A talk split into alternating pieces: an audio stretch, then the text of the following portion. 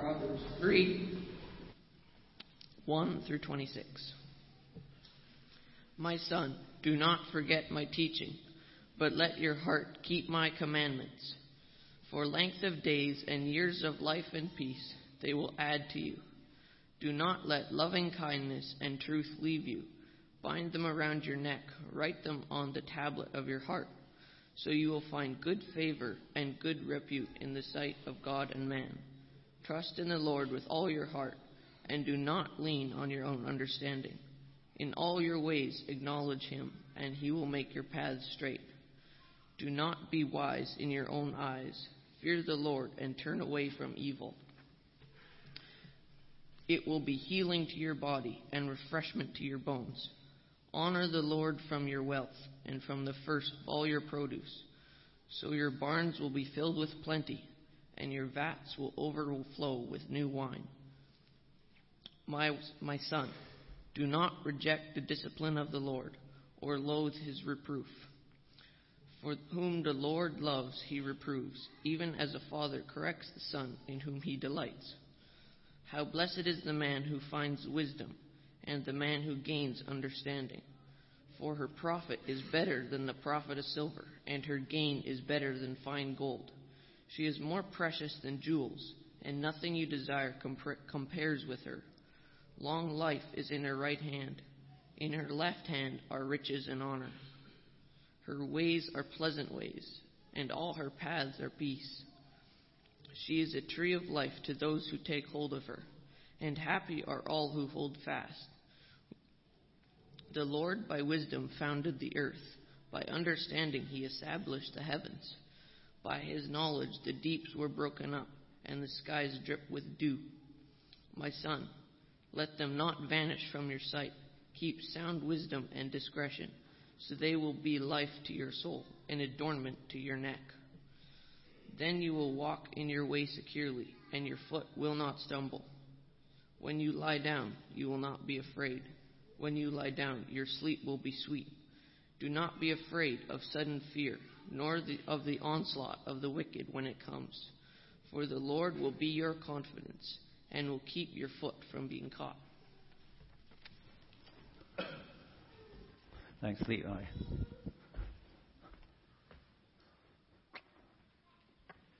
Very good to be with you all this morning. And I welcome those who are with us online or maybe watching from the archives. You'll notice in that beautiful passage that was just read, there were references to paths and ways and walking. And I wanted to start this morning with a little voluntary survey. And you know what voluntary means? If you don't want to participate, you don't have to, okay? So the first question is uh, Who among you came here in some kind of a vehicle or device with wheels on it? Could have been a bus, a car, a bicycle, a wheelchair, okay? All right. Uh, who among you was driving? Okay. And who among you was a passenger? All right. The passengers, you had to have a little trust in the driver, right? That they would get you here safely. Oh, by the way, who walked here? Okay. Um, here's the next question. In the last little while, have you ever seen a driver do something unwise on the road? I'd be surprised if you all didn't hold up your hands on that one, okay? Um, it was a couple of weeks ago we were coming here for the evening worship. And it was a busy time on St. Anne's. And a person just went barreling straight through a red light in, in traffic. That wasn't very wise. But in order to get here safely, you know, you need to exercise some practical wisdom. Okay, here's the next question, and you don't actually, I don't actually want you to answer this physically, but in the last several weeks or months, have you ever been tempted to do something unwise while driving, while walking, while being in a shop, wherever your paths take you? And you don't have to answer that. I know my answer. The answer is yes. Um, Okay, what does all this have to do with Proverbs 3?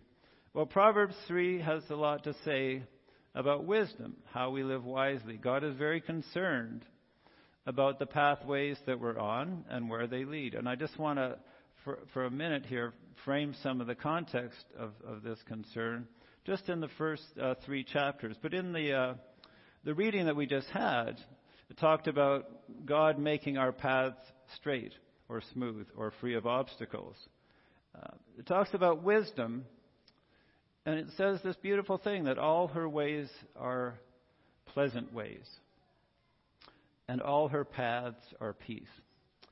Uh, the ways of wisdom are very appealing.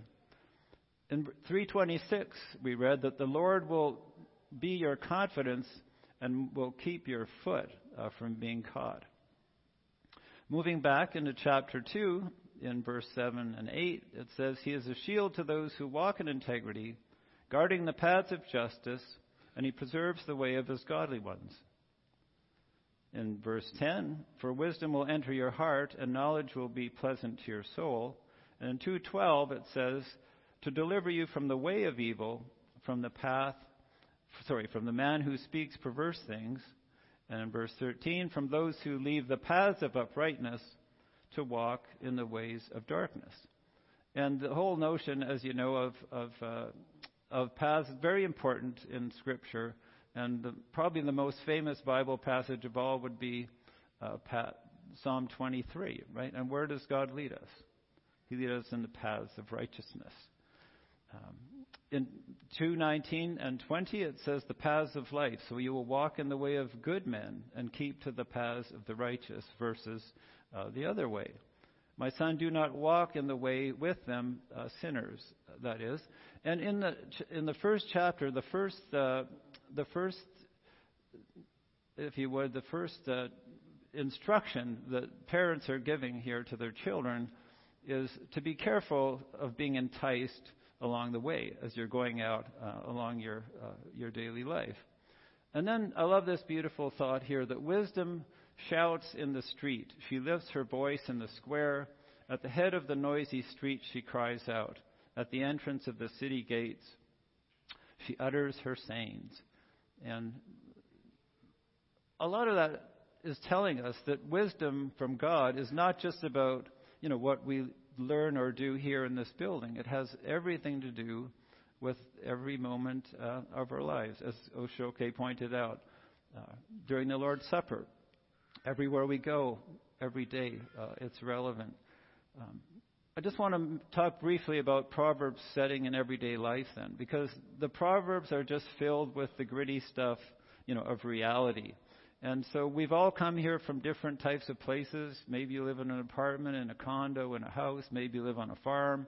Uh, but in, in the uh, in the book of Proverbs, the home is very much um, a big part of this. Now, it could be a modest home, it could be a palace, but the point is, wherever we live, that's where we want to be uh, aware of God's wisdom. One of my uh, favorite teachers I had at Harding, he had three sons, and Dave's practice was whenever they had supper, before the boys could eat, they had to recite a proverb. Got 31 chapters to choose from. You won't run out. But anyway, uh, I thought that was just an interesting demonstration of how the wisdom of Proverbs relates to you know, our everyday life at home.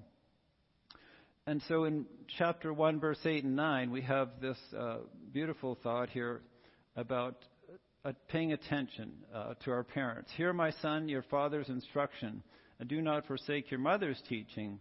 Indeed, they are graceful wreaths to your head and adornments about your neck.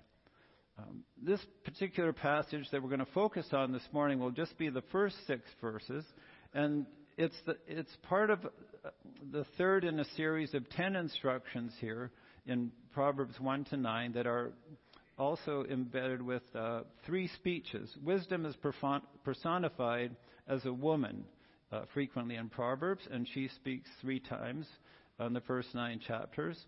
And then in chapters uh, 10 to 29, you have what is called sentence sayings.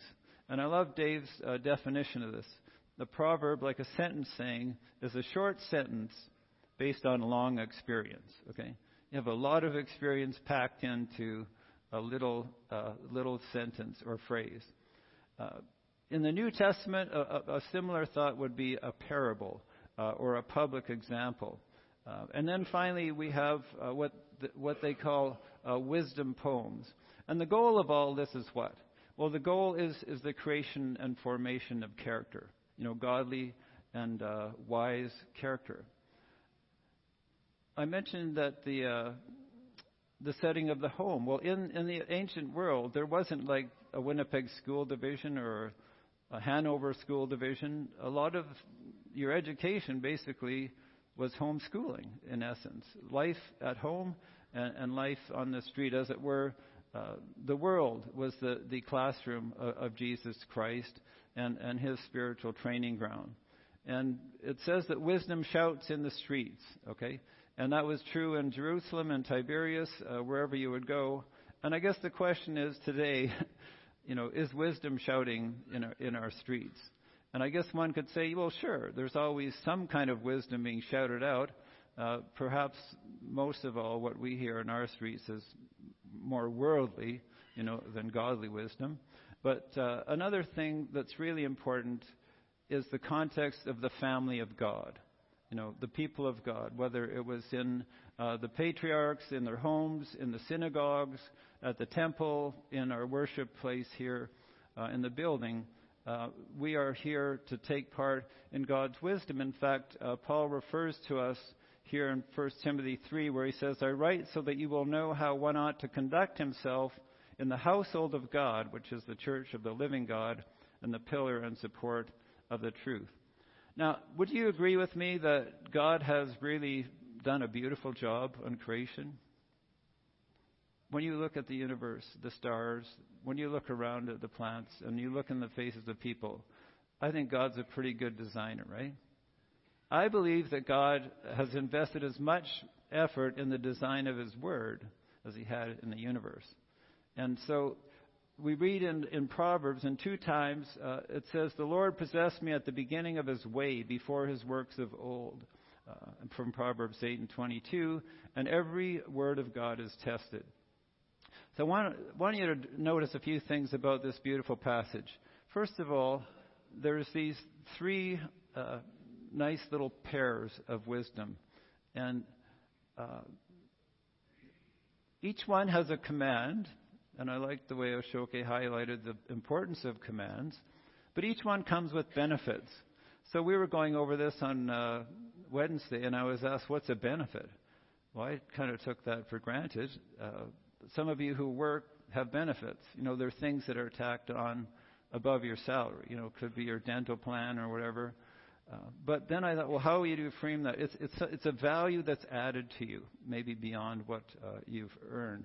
But here's an interesting thing: is so in each each of these three uh, sections, we get a commandment, the one in red, and then we get a benefit uh, that it's attached to it. So by not forgetting the teaching, you get a long life uh, and peace. by hanging on to loving kindness and truth, uh, you get a good reputation with God and men, and by trusting in the Lord, you get His direction in your life. So you see how that works. The other interesting thing in, in all of these is there's a lot of imperatives. There's there's clear-cut instructions here. What so you don't have to ask, what do I do with this sermon? Okay, just memorize the verses and do what it says. Um, so we we don't want to forget. Uh, we want to keep things. Uh, we want to not let them uh, leave us. We want to bind them. We want to write them. We want to trust in God, not lean on our own understanding and acknowledge. So trust um, has a lot to do here as well with the heart. I'm do a quick review. Last summer, I gave a lesson to you on living with a broken heart. And you'll notice in every one of these three little sections, there's also a reference uh, to your heart. So that's more than the emotional thing. It's often, uh, de, you know, defined as in, in the media today. Uh, for a Hebrew person, the lev, this beautiful two-letter word, essentially equal to R, L, and B, is the inner person, the mind, the heart, the will, the soul, and the tablet of our memory, the affections, the emotions, uh, the inclination, our determination, our moral character, and the seed of pride and courage, our knowledge and our thinking. So notice uh, in this little passage the, the, the key um, references to what's going on here. It's, we're keeping God's commandments in our heart, not just because it's the, you know, the right thing to do or we're told to. Um, we're writing them in the tablet of our heart, you know, at the center of who we are so that we don't forget them. And we're also trusting uh, in the Lord uh, with all our heart. So, what I'd like to do for just a few minutes is to take a closer look at, at these uh, beautiful verses, one, uh, two at a time, in the, these little sections, and, and observe some of the things here to try and bring out, you know, the richness of this text for you. The first thing we notice uh, in the first line is, "My son, do not forget my teaching." Well, that's the English translation. The one really neat thing that you see um, the original connection here is my son, my teaching. The emphasis on, you know, the, the child that is loved with the teaching that's being passed. And then don't forget it. Um, the, the word for teaching is the word Torah. Okay, you recognize that from the Old Testament. When the word Torah was brought into Greek, it was translated as a law, which is a good word but it doesn't always bring out the shades of meaning from the original, which also includes the idea of teaching and direction uh, and instruction and, and, God's guidance. Um, the other thing is that the most important commandments of God are always tied in with His character, uh, with who He who He is.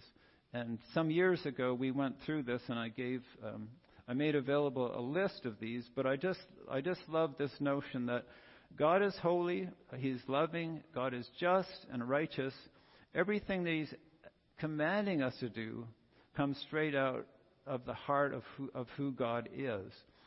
Another really beautiful thing about these verses is this idea of keeping things. That's the idea of watching over them, guarding them, like putting them in a safe, um, keeping them secure. And, and finally, um, there's this lovely phrase that we hear translated as obey. And basically, what it is is, is listen to my voice. Shema Bokali. So the idea is the first, how do we obey God? What's the first thing we have to do? We got to hear His voice, right? And so that's that's another uh, beautiful thing that's going on here.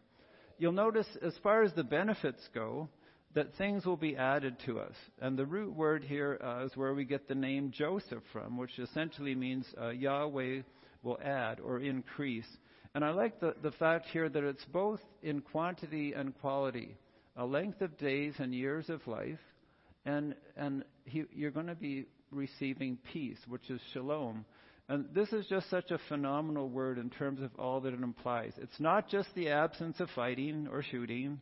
Uh, it implies completeness, fullness, wholeness, harmony, fulfillment, unity, safety, soundness, welfare, health, concord, quiet, tranquility, contentment, the presence of every good thing uh, in God's family. So when you say shalom to somebody, you know, basically it's a shorthand way of implying, you know, all of these good things. And there's a phrase in Judges that I really love Yahweh Shalom. You know, the Lord is peace. He's the ultimate uh, foundation of our peace uh, in relationship with Him. Uh, it's uh, in relationship to one another, and it's also a fruit uh, that, that His Spirit brings about in us. And there's a beautiful blessing in Numbers uh, 6:26, praying that the Lord would lift up His countenance and give you peace. So in verse 3 uh, and 4, we have the second pair of commands and benefits. And there's a really beautiful combination of words here, which is love and truth, loving kindness and truthfulness. And the, the hesed of, of the loving kindness here is, is very parallel in, in thought to what we understand in the scriptures from 1 Corinthians as agape. It's about looking out uh, for the best of others and of course, God is the ultimate uh, truth and love. And this also has the dimension of uh, firmness to it, of commodity. In Hebrews 11:1, you know, it says the faith is the assurance of things hoped for, the evidence of things uh, not seen. There's there's a soundness uh, and, and and substance to this truth. And we see that God self identifies in this beautiful statement that he, he, he gave to Moses about who am I? Uh, the Lord passed by in front of him and proclaimed, The Lord, the Lord God, compassionate and gracious, slow to anger, and abounding in loving kindness and truth, from Exodus uh, 34 and 6. And this combination of love and truth is very, very strong uh, in the Psalms um, and in the New Testament. We have this connection of speaking the truth in love. And John is very big in all his writings on the connection between uh, love and truth. Uh, another interesting thing here about the reputation that we have, it's, it's based on uh, our, uh, the understanding, the good understanding that we have uh, between ourselves and God and other people. And finally, uh, in verse 5 and 6, uh, trusting and the Lord are another one of those sort of power combinations. Um, relying on Him, being confident in Him, and being secure, that we can walk by faith, you know, without necessarily seeing everything the way it's going to play out.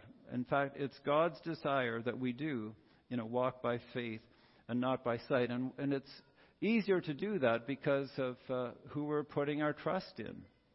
You know, we're putting our trust in the Creator of the universe, uh, the eternally existing one, and it's it's His understanding um, that we want to rely on, not our own. I mentioned uh, earlier the the review of how we're doing this. We're doing with all of our heart, our courage, and our determination. And we have a saying in, in our house that I came up with over long years of experience is that the Red Sea parts at the last minute. Okay? You're, you're, you're, facing a situation. There's a flood in front. There's the Egyptian army behind. I don't know what's going on here. It looks terrible. But you have to keep going. And the water parts at the last minute. There's the reference uh, to ways, you know, our paths, our exodus. You know, our exodus is our way, our way out. Um, and the reference to uh, our journey through life.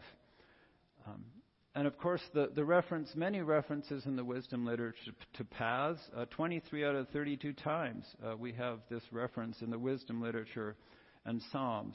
And the main point here is that this is um, talking about the course of our lives that we're on. It's not just the physical road, uh, it's the way of our lives. And God's promise is that He's going to make our paths straight. They're going to be um, leading us in the right direction. They're going to be leading us in things that are upright, uh, and they'll be free of obstacles and, and ultimately pleasing. So, where do we get wisdom? Well, we can get wisdom from experience, but ultimately, the kind of wisdom that we're talking about in the Bible is, is a gift from God. Um, oops, I don't know why this is running ahead on me. Sorry about that. Uh, but the proverb says, uh, The Lord gives wisdom, uh, from his mouth comes knowledge and understanding. And of course, we know that James promised that if any of us lacks wisdom, let him ask of God, who gives to all generously and without reproach, and it will be given to him. And if you read carefully the first seven verses of Proverbs 1, you'll notice uh, 17 different functions uh, of wisdom. Now, I wanted to put in a little plug here for the course that's going to be starting in September. I know why. That's an automated slide from another presentation. Um, but if you look in the bulletin in the bottom right-hand corner inside, uh, this this uh, uh, fall, starting September 11th, uh, we'll have a course that's going to follow up on the Psalms course up in the mezzanine, and we'll be looking closely at Proverbs, Ecclesiastes, and Song of Songs and there's no cost for that course. Um, this is one that's offered jointly uh, by uh, Great Lakes Bible College and our congregation, and it's offered to you um, uh, free of charge if you want to jo- uh, join us for a very rich time of study. So, where do all of these uh, straight paths lead us? Well, they can take us many places, but I think one of the most important of all, of course, is they lead us to Jesus. Uh, ultimately, um, God's most prominent and profound embodiment of wisdom. It says in Colossians that he is the image of the invisible God, the firstborn of all creation. For by him all things were created, both in the heavens and on earth, visible and invisible, whether thrones or dominions or rulers or authorities. All things have been created through him and for him. He is before all things, And in him all things hold together. And this is just such a profound summary of all of that. In whom are hidden all the treasures of wisdom and knowledge. So, where does God's straight paths and wisdom lead us? Well, when it comes to Jesus, they ultimately will lead us uh, to one important place, uh, straight to the cross. And to the world, you know, uh, this is not a very wise thing. Um, Paul said, recognize this in 1 Corinthians. We preach Christ crucified, to Jews a stumbling block, and to Gentiles a foolishness, but to those who are called, both Jews and Greeks, Christ the power of God uh, and the wisdom of God. And coming back to Colossians, he said it was the Father's good pleasure for all the fullness to dwell in him, and through him to reconcile all things uh, to himself, having made peace through the blood of his cross. Through him, I say, whether things on earth or things in heaven. I mean, God knew how much trouble we would have, you know, walking and driving and making our way uh, through the paths and complexities of life, and that it wouldn't be easy, and that there would be times when we would sin. And he, the wisest thing he did was to address that problem uh, in the cross of Christ. So, this morning, if you're on that pathway with Christ, uh, that's great. If you are leaning in that direction, if you want help uh, with knowing how to obey the gospel, to be immersed in Him, and to walk in the paths of righteousness, we encourage you to uh, see some of our elders or, uh, or, talk to Chad or myself after. Um, finally, when Christ, who is our life, is revealed, then you also will be re- revealed with Him in glory. Ultimately, these paths of righteousness are leading to this awesome place uh, where we can share in the glory of God.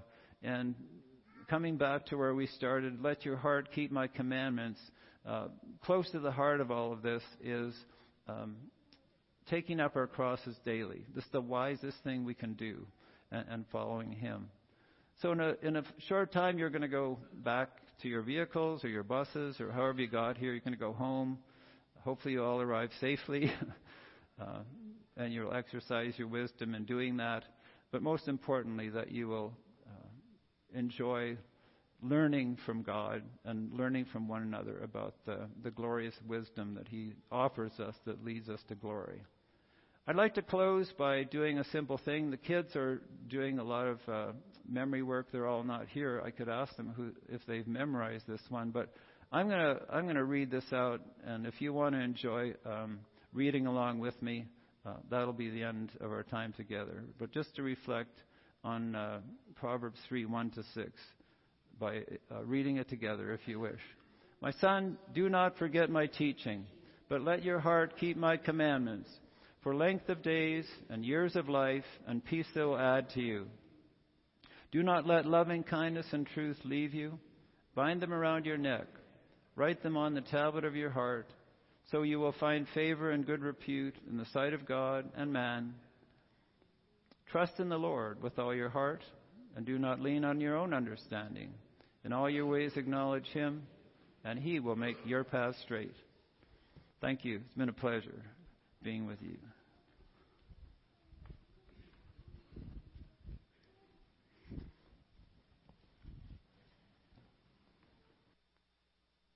Let's stand when we sing our closing hymn.